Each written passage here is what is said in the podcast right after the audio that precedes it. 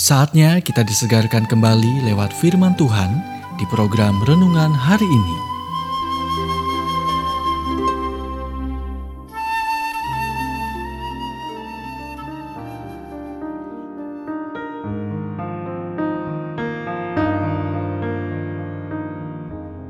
Renungan hari ini berjudul Cara Mengatasi Keputusasaan bagian 3.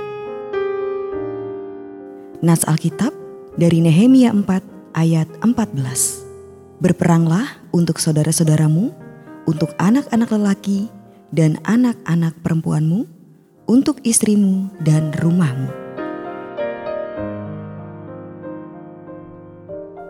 Berlawanan dengan pandangan yang suram, sikap adalah hal kecil, tapi itu membuat perbedaan besar. Depresi, kesuraman, dan keputusasaan menghentikan lebih banyak orang daripada gabungan semua penyakit di dunia. Sebenarnya, antusiasme akan membawa Anda ke tempat yang tidak bisa dilakukan oleh bakat saja. Pikirkan tentang ini. Setiap hari orang-orang berbakat menyerah pada keputusasaan dan berhenti. Sementara orang-orang dengan bakat dan kemampuan yang kurang terus maju dan berhasil. Winston Churchill pernah menyindir, "Saya seorang yang optimis. Tampaknya tidak ada gunanya menjadi apa pun."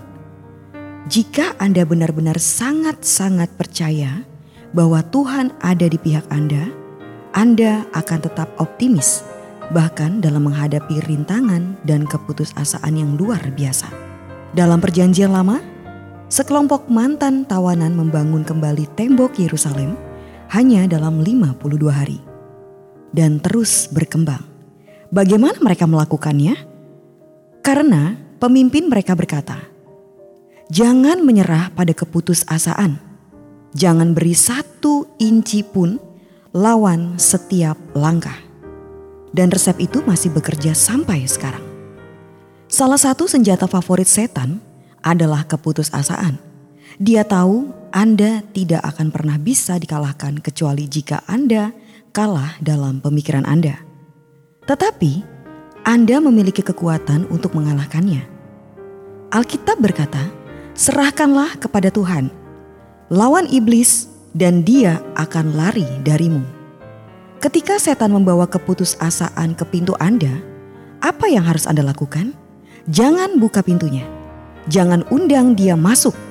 Jangan terima paketnya. Jangan menandatangani tanda terima. Sebaliknya, tunduklah kepada Tuhan dan lawan musuh. Dari waktu ke waktu, kita semua mengalami kelelahan, frustasi, kegagalan, dan ketakutan. Tetapi dengan berdiri di atas janji-janji Tuhan dan memanfaatkan kekuatannya, Anda dapat memilih untuk tidak berkecil hati. Pilihan ada padamu. Anda baru saja mendengarkan renungan hari ini. Kiranya renungan ini terus mengarahkan kita mendekat kepada Sang Juru Selamat, serta menjadikan kita bertumbuh dan berakar kuat di dalam Kristus. Bila Anda diberkati, berikan kesaksian Anda melalui WhatsApp di 0817 222 959 atau jika Anda ingin memiliki buku renungan hari ini, anda bisa dapatkan di Radio Suara Gerasi FM, Jalan Setiabudi 31 Cirebon. Dengar dan lakukan firman Tuhan, maka hidupmu akan selalu berkemenangan.